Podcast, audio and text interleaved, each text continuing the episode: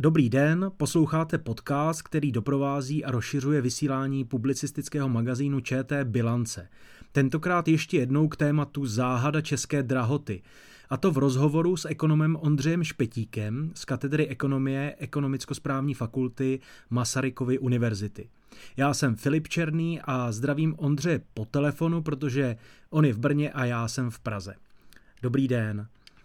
Eh, my jsme pro pořad bilance kontrolními nákupy prokázali, že lze sehnat eh, stejné zboží jako včera v Polsku, ale i dokonce v Rakousku levněji. Eh, zaujalo nás to Rakousko především tím, že to je země, která je nesrovnatelně bohatší, lidé tam mají větší kupní sílu, eh, výrazně vyšší platy, více než dvojnásobné a zároveň tam jsou vyšší náklady samozřejmě na tu lidskou práci. Já bych se vás hned na to zeptal. Polsko je fenomén. Co je tedy příčinou eh, vyšší cen potravin a spotřebního zboží v ČR než v sousedních zemích, konkrétně tedy třeba v Polsku? Ono těch důvodů bude určitě celá řada. Jedním z těch, eh, které jako vidím mezi ty nejvýznamnější, tak bych řekl, že to, budou, že to bude nulové DPH na potraviny. Eh, kdy v Polsku neplatí vůbec, žádné, eh, vůbec žádnou daň předané hodnoty oproti eh, českým 15 nebo 21 procentům. Další, dalším velkým důvodem budou nižší náklady, kde, kdy v Polsku jsou pořád nižší mzdy, takže i producenti a i, i prodejci, prodejci potravin tak mají nižší náklady.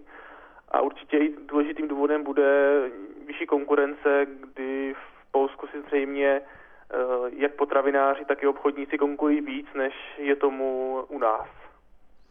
My jsme eh, v rámci toho, toho natáčení narazili na příklad, který s námi výrazně pohnul a to totiž eh, člověk, který nakupuje v Polsku, nám vyprávěl, jak zařizuje byt, respektive dům.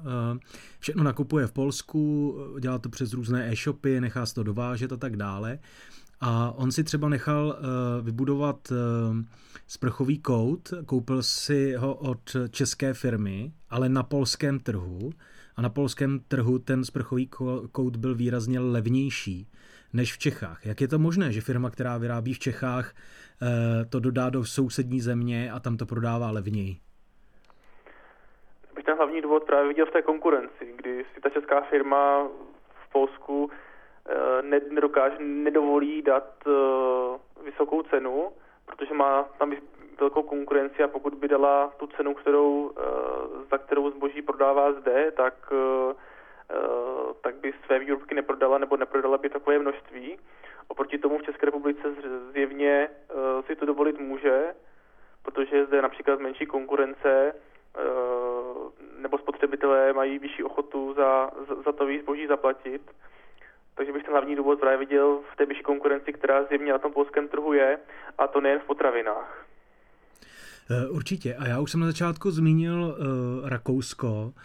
Uh, Rakousko je země, která na počet obyvatel je menší trh než, než v České republice a přesto tam některé zboží můžeme sehnat levněji. Uh, je to také tou konkurencí? Je možné, že tam jakoby, přestože to je malý trh na počet obyvatel, tak ta, ta konkurence tam funguje nějak líp, že ten trh je vyspělejší? Je to možné, že, že v Rakousku je ten trh vyspělejší než u nás. Jako da, dalším důvodem může být, že vedle Rakouska je silný a velký německý trh a pro toho německého potravináře nebo pro nějakého německého výrobce je výrazně snažší převést nějaké zboží do Rakouska, protože tam odpadají, eh, odpadá tam třeba nějaká jazyková eh, nebo kulturní bariéra. Takže určitě ta konkurence bude zase jedním z těch eh, hlavních důvodů, proč ne, ne zdaleka všechno, ale prostě nějaké zboží v Rakousku je, je levnější než u nás. Dobře, to znamená, že vy říkáte, že ten český trh není v ideálním stavu, jo? Ta konkurence nefunguje. Jak to? Dá se to nějak jednoduše popsat? Co je příčinou? To je těžké. Těch, těch, těch příčin asi vidím více asi, asi tou první a myslím si, že asi největší, tak, uh, tak je to, jak ten trh postupně vznikal, kde z, z těch centrálně, centrálně plánované ekonomiky, když se přecházelo do ekonomiky tržní, tak, tak se postupně privatizovali uh, jednotliví výrobci a těch výrobců samozřejmě jako nebylo úplně moc, protože v centrálně plánované ekonomice není konkurence potřeba. Takže potom ty privatizované podniky, jejich počet byl, byl relativně nízký oproti třeba situaci v sousedním Polsku, kde, kde například zemědělství bylo daleko více rozdrobené. Ty další faktory, proč u nás jsou třeba potraviny dražší, mohou být v tom, jak ten relativně uh, menší počet uh, výrobců nebo potravinářů, jak mezi sebou si konkurují. To znamená, že ta konkurence je, není tak intenzivní, jako by mohla být, ten konkurenční boj o toho jejich zákazníka, takže v tomto případě u těch potravinářů obchodního řetězce není tak intenzivní, protože možná ti potravináři ví, že ten řetězec to nakonec od nich koupí, to znamená, že si můžou, můžou dovolit nasadit třeba vyšší cenu, než si dovolí třeba potravináři v Rakousku nebo, nebo v Polsku. Určitě i to daňové zatížení taky bude jedním z těch viditelných důvodů, kde u nás ta daň přidané hodnoty je, je vyšší eh, ve srovnání jak s Rakouskem, tak, eh, tak s Polskem. Já se ještě k tomu potravinářskému trhu dostanu, protože to je specifikum pro Českou republiku, ale ještě bych se zastavil u výrazu, hm, který vy často používáte, a to je tržní síla. Eh, přičemž Eh, to je něco, co rozhoduje o tom, jakou cenu si může eh, dovolit ten obchodník eh, nastavit. Jo, přesně tak. Tržní síla je nějaká schopnost nebo možnost toho výrobce, producenta nastavit cenu vyšší, než jsou jeho náklady. To znamená, když ten producent výrobce má, když disponuje právě tržní silou, tak může, tak může nastavit vyšší cenu, než by byla cena Eh, když by byla na trhu velmi intenzivní konkurence. A právě ta tržní síla, kterou, eh, kterou disponují třeba eh, čeští potravináři, čeští výrobci potravin, tak tím, že právě disponují touto tržní silou, tak mohou nastavit své ceny nad nějakou konkurenční cenu, která by byla, kdyby ta konkurence byla výrazně, výrazně intenzivnější, takže můžou dosahovat potom i větších zisků.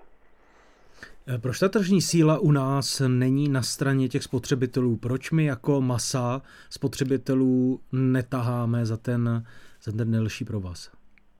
Asi ten hlavní důvod eh, vidím v tom, že těch potravinářů eh, je méně, to znamená, že pro ně je jakoby jednodušší ovlivnit trh, že pro, pro jednoho jedince, pro jednu osobu, když jde když shání nějaký, eh, nějaký potravinářský produkt, tak eh, ta jeho tržní síla bychom mohli říct, že je zanedbatelná, protože pokud si koupí ten produkt nebo nekoupí, tak to ten trh zásadně neovlivní. Ale pokud máme výrobce nebo producenty potravin, ať už masa, vajec, cukru a podobně, kteří, kteří mají tržní podíl v desítkách procent, 30-40 procent, i, i takové producenty u nás máme, tak eh, ti samozřejmě tu sílu mají větší, protože to, když eh, eh, zvýší cenu producent, který má třetinu nebo dokonce víc než třetinu trhu, tak je, je to nějaký jeden subjekt a na tom trhu se to výrazně projeví. My v současné době počítáme 30 let a něco vlastně svobodného trhu v České republice. Um, hraje nějakou roli to, že, že, že ten trh třeba v Rakousku je, je vlastně mnohem starší, že třeba ti spotřebitelé jsou nějak um, zvyklejší reagovat třeba na vysoké ceny, prostě pružněji tou poptávkou a tak dále? Asi to může být, může to mít určitý vliv, kdy u nás lidé nebyli zvyklí porovnávat ceny, protože to nebyla potřeba, protože ta šunka stála všude stejně, protože ceny nebyly nastaveny tržně, ale byly nastaveny administrativně, tak možná jakoby to zvykání si na nějaké konkurenční prostředí nějakou dobu trvá. Na druhé straně, jak jste řekl, tak v tržní ekonomice už jsme 30 let, eh, nebo více než 30 let, ceny se liberalizovaly v roce 1991, ale možná vlastně od toho roku 1991, kdy jako výrazně zrostly ceny právě po jejich liberalizaci, tak jsme v loňském roce, nebo především v loňském roce zažili poprvé nějakou větší inflační vlnu. Takže možná je to něco, s čím se český spotřebitel ještě nesetkal, nebo setkal ve velmi vzdálené době. A tak je to možná něco, na co třeba úplně nedokáže, nedokáže reagovat. Eh, vy už jste zmínil situaci na potravinářském trhu a také to, že tam jsou hráči třeba mezi zpracovateli nebo, nebo výrobci, kteří mají klidně 30% trhu, jako ovládají takhle významnou část. Antimonopolní úřad na to téma udělal asi 100 stránkovou studii a konstatoval, že to eh, prostředí je oligopolní. Eh, co to je a jak se to projevuje? Oligopolní tržní struktura se projevuje tak, že na tom trhu mám pouze několik eh, významných eh, soutěžitelů. Mám pouze několik firm, který, které dané zboží nabízí a to se projevuje, projevuje v tom, nebo respektive dopady oligopolní struktury jsou takové, že intenzita konkurence je nižší, to znamená, většinou ti oligopolisté nemusí tak bojovat o toho zákazníka, jako kdyby těch soutěžitelů bylo na trhu více a zároveň je to spojeno i s vyšší cenou. Eh, může do toho stát nějakým způsobem eh, zasahovat teď v tomhle stavu, který je pojmenovaný, ale zároveň my, když jsme natáčeli, jak jsme zjistili, že všechny státní instituce od toho ruce dávají pryč? No, role státu je tady v tomto poměrně obtížná, protože máme úřad pro ochranu hospodářské soutěže, který dohlíží na kartely nebo případně na zneužití dominantního postavení jak z toho šetření, tak eh, a i nějaká struktura trhu úplně nenasvědčuje tomu, že by na trhu byl přítomný nějaký kartel, anebo že by nějaký soutěžitel zneužíval své dominantní postavení. Takže v tomto, eh, v tomto úřad pro ochranu hospodářské soutěže vlastně nezmůže nic a to šetření, které udělal, tak, eh, tak ten potvrdilo. Pokud se podíváme na nějakou cenovou regulaci, kterou může dělat ministerstvo financí, tak tak v této oblasti, tím, že jsme tržní ekonomika a ceny jsou obvykle daný tržně, tak eh, sice nějaké stát nějaké pravomoce má, ale, ale domnívám se, že to zrovna není, tato oblast, takže oblast cen potravin, o kterých, o kterých se primárně bavíme. To si myslím, že by, že by mohlo pomoci, uh, pomoci situaci, situaci na trhu, zejména s potravinami, tak kdyby bylo jednodušší uh, potraviny dovážet. Protože když u nás za těch 30 let kdy zde máme tržní ekonomiku, eh, se vybudovala oligopolní struktura trhu, kde je několik málo hráčů, eh, kteří mají eh, tržní sílu a to potom vidíme i na těch cenách, že, že ceny jsou vyšší než, než zahraničí, zároveň uh, už jsou nějaké první uh, hospodářské výsledky firem a vidíme, že uh, řada těch firem, které na, na jednu stranu bojovaly s nárůstem cen energií, tak uh, tak eh, nejen, že ty nárůst, nárůsty nákladů dokázala přenést na spotřebitele, ale ještě navíc si dokázala uh, ukrojit část toho spotřebitelského přebytku. Tak se domnívám, že když, když, ta, když ten trh eh, neúplně funguje uh, na té české straně nebo, nebo v tom českém prostředí, tak, uh, tak by právě mohl tlačit na, na snížení cen a a snižovat tržní sílu uh, těch domácích výrobců, nějaká konkurence ze zahraničí. To znamená, že já si myslím, že co by pomohlo, tak je, kdyby se například usnadnil dovoz potravin uh, z ciziny, ať už s zjednodušením nějakých povolovacích procesů nebo různých hygienických limitů, abychom, abychom když to řeknu úplně zjednodušeně, prostě prohlásili, že Eh, potravina, která plní hygienický limit v Německu, tak je vhodná i pro to českého spotřebitele, tak pokud by toto stát řekl a výrazně se snížil dovoz potravin, tak na jednu stranu by, by vzrostl dovoz potravin, ale co by to hlavně způsobilo na tom trhu, tak by bylo, že na ty české potravináře by se vytvořil jako opravdu intenzivní tlak ze strany té zahraniční konkurence. A pokud by chtěli přežít, tak, eh, tak by museli nabídnout nižší cenu a museli by třeba dále zefektivňovat uh, své výrobní procesy. Takže, takže myslím si, že jakoby na, na, na té domácí půdě už je, je, to, je to těžké, ty nástroje uh, nejsou velké, ale to si myslím, že by opravdu fungovalo tak nějaká, nějaká intenzivní konkurence, která by přišla uh, ze zahraničí. No, to je docela zajímavé, protože zároveň eh, slycháváme eh, opakovaně mantru o tom, že je potřeba být v zemědělství a ve výrobě potravin soběstační, eh, že je potřeba všechno vyrábět tady a kupovat české výrobky. To ale z pohledu teda ekonomiky cen a tlaku na, na co nejnižší ceny nedává úplně smysl, ne? Vyrábět si všechno tady.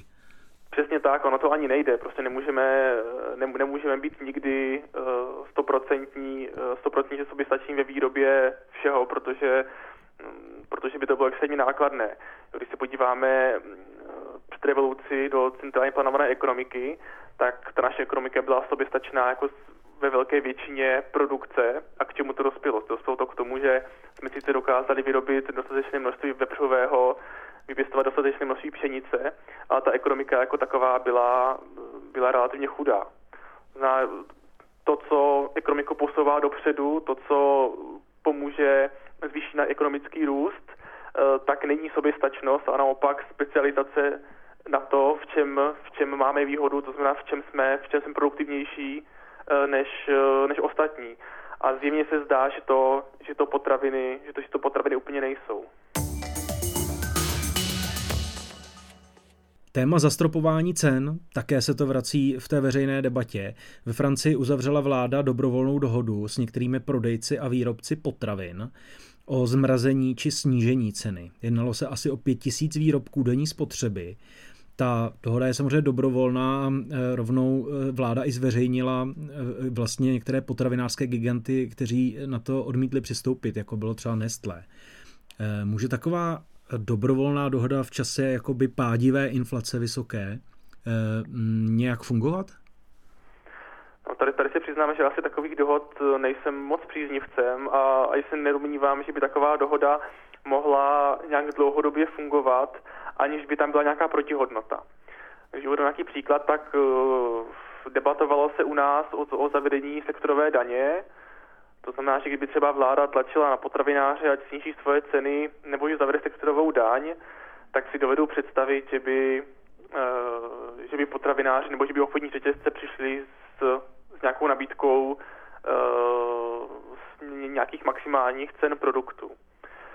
Ale, ale tady se mi zdá, že už to je jako nějaké, nějaké handlování s politikou, nějaké handlování mezi, mezi politiky a obchodními řetězci, což si myslím, že není, není úplně zdravé.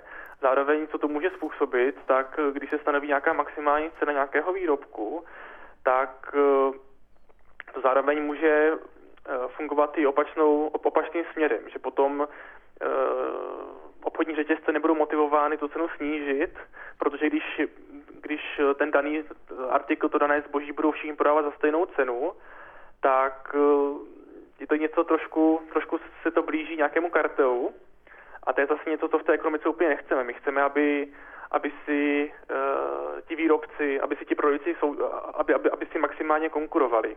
A když se dohodnou na nějaké maximální ceně, tak, tak je to něco, co už se trošku blíží k tomu kartelu a může, může se dopadnout tak, že ta konkurence nebo ta intenzita konkurence se, se sníží.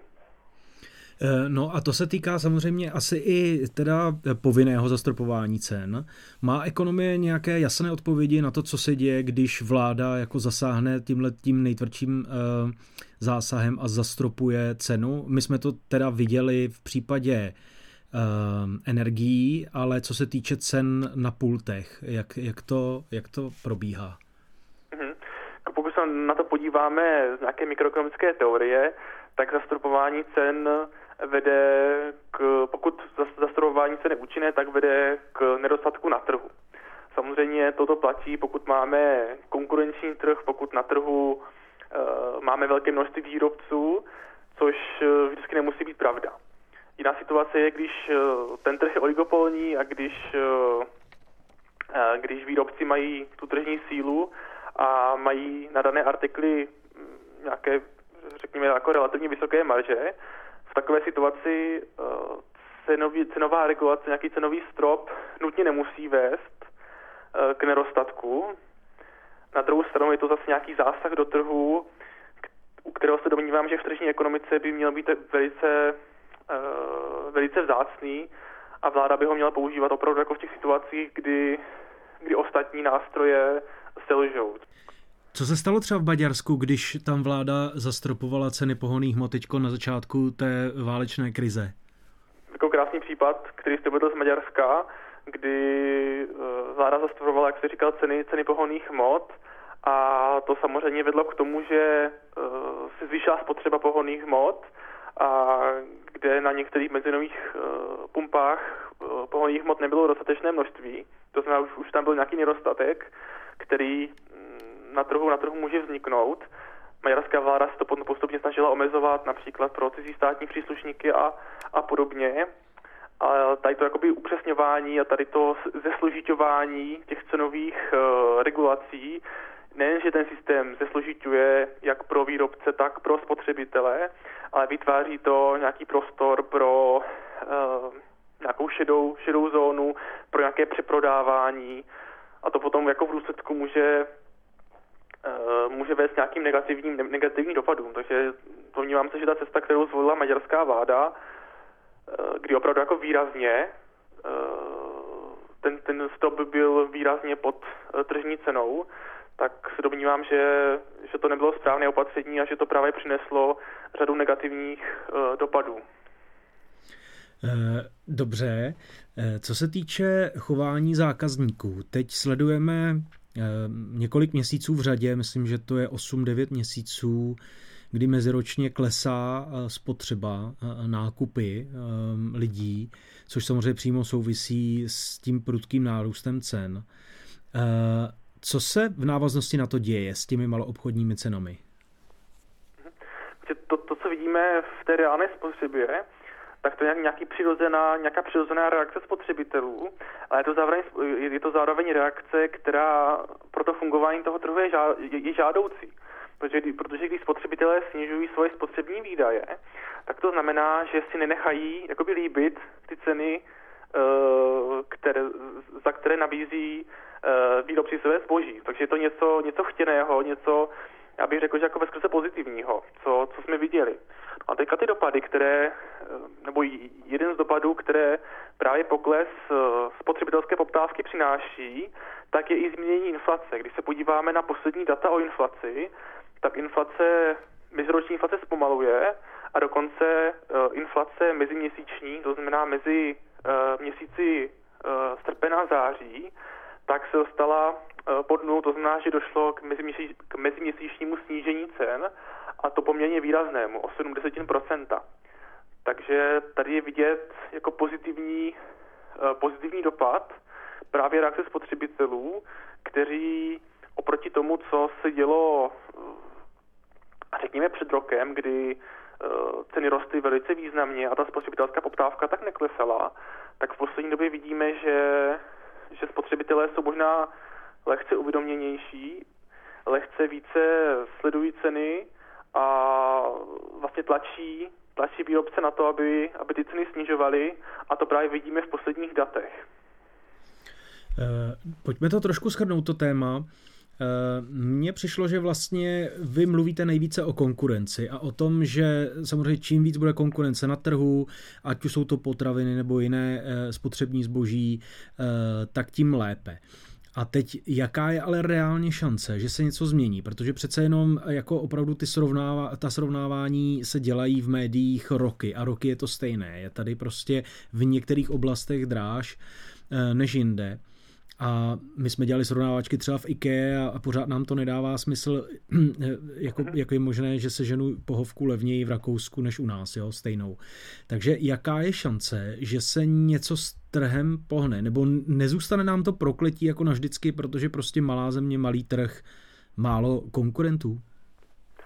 To já doufám, že ne. Já doufám, že ta inflační epizoda, kterou jsme tady zažili a která doufa, doufejme ustupuje, takže jednak přinesla spoustu negativních věcí v podobě jako významného zdražování, ale možná zároveň to přinesla i nějaká pozitiva v tom, že, uh, že možná jsme uh, uvědoměnější spotřebitelé, možná více budeme srovnávat.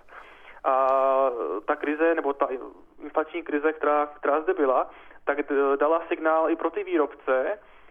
Možná je, je možné, že když zahraniční výrobci uvidí, že u nás eh, jsou poměrně slušné marže, takže třeba eh, zvýší, eh, zvýší dovozy do České republiky a podobně.